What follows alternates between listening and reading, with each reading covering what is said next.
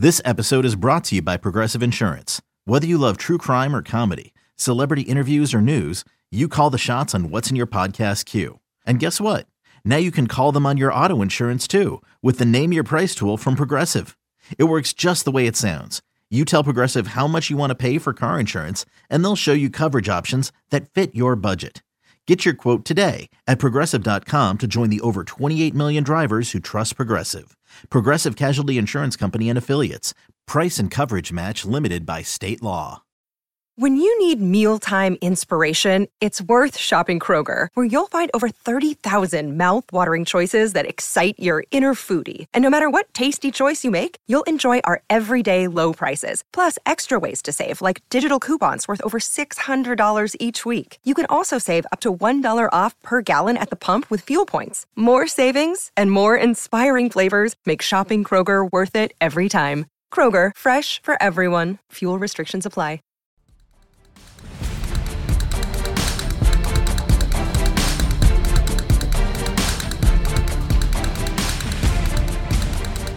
Okay, with that, it's time to look ahead into some of these matchups here that you just alluded to with the Commanders and maybe look back on what the Commanders present. All right, Paul, so you and I both watched that Commander Falcon game. We clearly see that they have become red hot and they have momentum. And look, they should be credited with winning a lot of these close games, right? If we're going to credit the Giants for doing that earlier in the year, well, certainly the Commanders deserve a lot of credit. But, you know, as I go back and I watch a lot of these Commanders games, look, the, they got the Eagles to turn the ball over a bunch of times, something the Eagles hadn't done all year. They they figure out a way to be the first team to beat them. You know, they were very lucky to escape with beating the Indianapolis Colts, who were very much on a downswing at that point. And obviously, last week we saw the Falcons come in, no Kyle Pitts, you know, a team that was a little similar to them.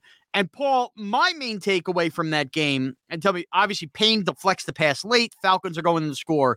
Is number one, as as spunky and energetic as Heinicke is, and as good a receivers as McLaurin and obviously Samuel are, you know, Heinicke still struggles to drive the ball, drive the ball, drive the ball, which I think plays into the Giants secondary where I'm, you know, people want to say, oh, you know, how do you guard McLaurin? How do you guard, guard McLaurin? I, I just don't think he presents the same challenges Dak Prescott clearly presents. That's number one on that note. And then to turn around on the flip side, you know, you talk about what the what the D tackles did in the interior of the Washington line.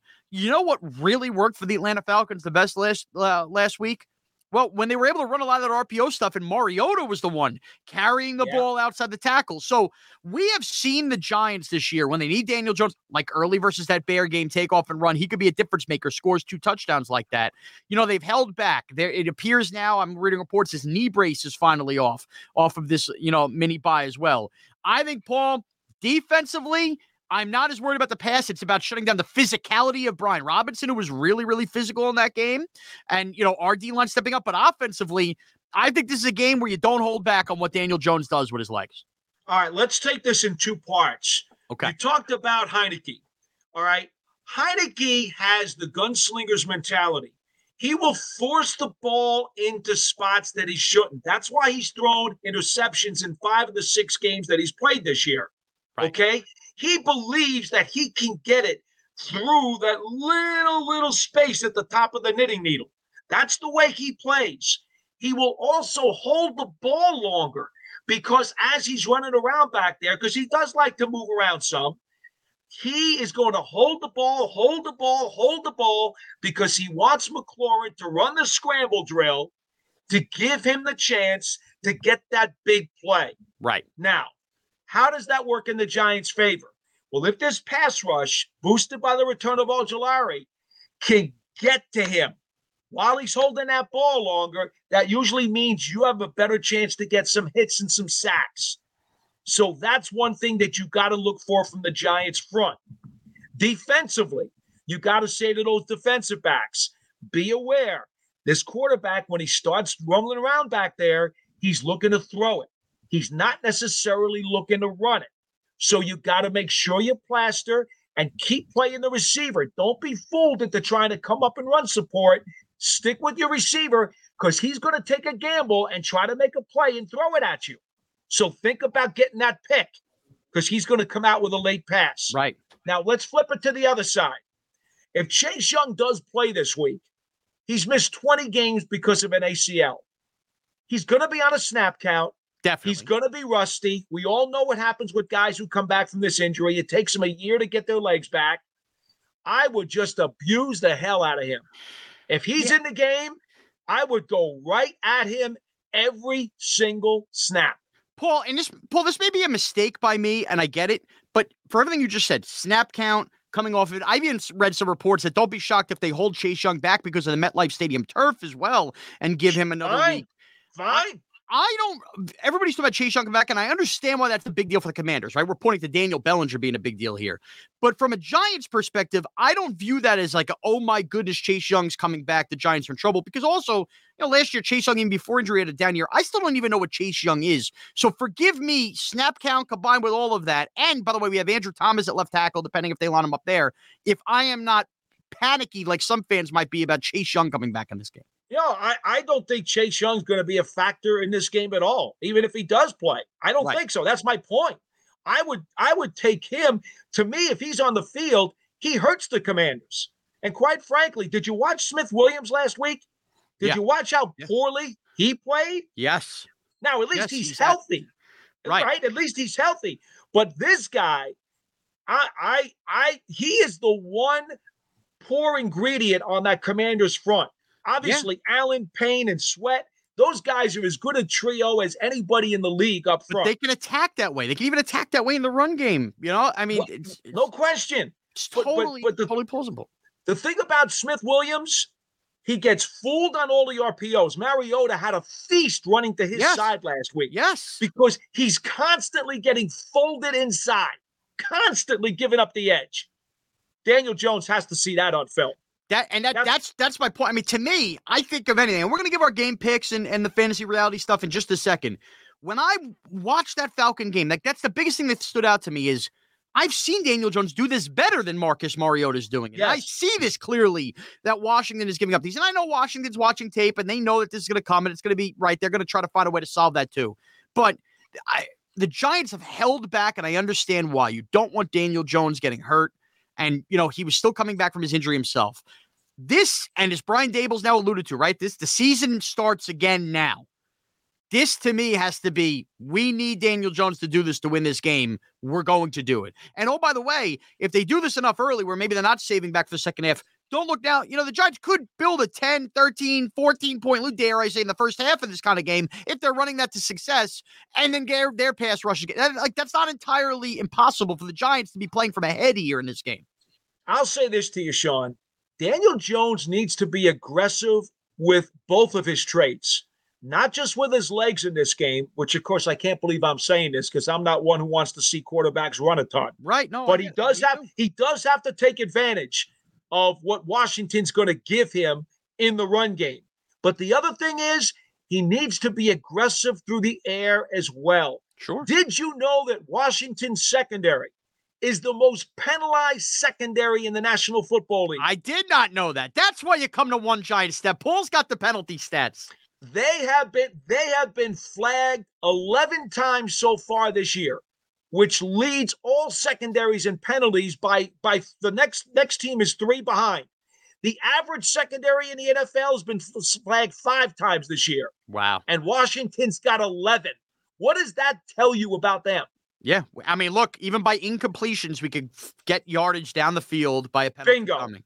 Bam. bingo I'm take your fired up. shots be aggressive I'm fired up. All right.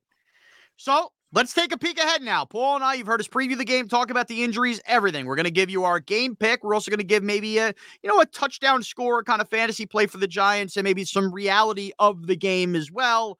Paul, I'll let you take it away here off this mini bye. Give me everything you got. Throw it all on the table for 'em. Well, I, I'm looking at this game, and, and I, I really do think it's a steel cage match. Obviously, both of these teams have similar desires. Washington would like to grind it out. They know the Giants' rush defense has been sporadic. So they want to grind it out that way. Well, the Giants' offense wants to grind it out that way too. We understand that. But they're getting Bellinger back, they're getting Neal back. So both offenses want to do the same thing.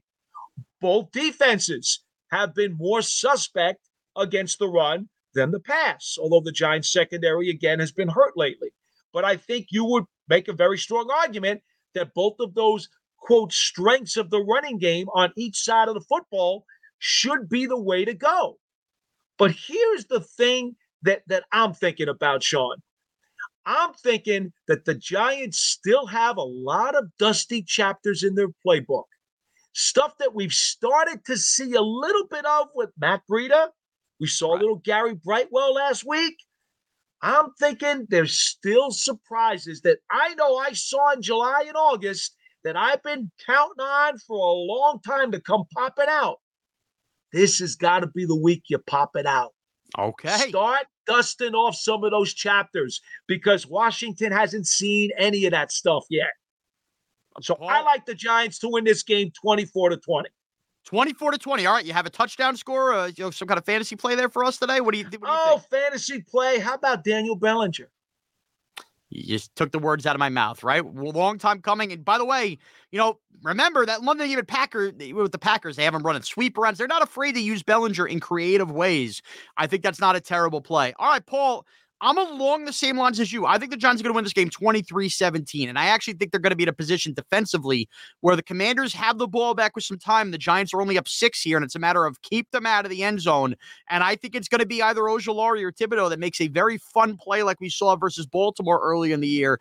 That's, I just, I have a feeling it's going to come down to that. We're going, okay, the pass rush is back. Giants, of course, won't make this comfortable because they never do. 23-17 is the is the game there. Uh, how about a play I, you know, called a hunch, got screwed last week. Give me Isaiah Hodgins to get back in the end zone. I mean, that play that got called back a week ago. You know, I do like for whatever reason, it just looks smooth, right? You know, Daniel Jones found a way to get him the ball. I think he finds a way for for a passing touchdown to get in the end zone. And Paul, just one last reality check on this game. I predict that this will happen. I'm going to go ballistic. The Giants still in this game somehow will take either an illegal man down the field penalty or an illegal formation penalty because it feels like it's weekly. And if that ain't cleaned up, I'm going to go nuts. But I think it's going to happen again this week. I I still don't understand what in the world is going on. The epidemic around the NFL for for those penalties. Look, I I will say one thing, Shaun. Let this game be decided by the players on yes. Sunday. Honestly, yes. I don't want either the Washington fans or the New York fans waking up on Monday morning screaming about how some stupid phantom call screwed their team out of a victory. Because that's not what the NFL should be about. I agree. I agree. This is a big one, obviously. So we will be back with you on Monday morning, recapping all of the chaos. Hopefully, I have a voice. I will be sitting in the crowd, screaming and yelling my head off as Paul does his actual professional work at the stadium. So we will collective heads. Uh, maybe we'll see some of them. Not as much wind. It looks like 48 and clear. Believe me, I've been looking into that. So decent, cold day, but decent day. Uh, maybe down to 43, but nonetheless, an interesting day at MetLife ahead. Paul, where can we follow you on Twitter? At Giants WFAN. And you can follow me at Morash CBS. Thanks to our producer Adam, and thank you to all for subscribing, downloading, and taking one giant step with us.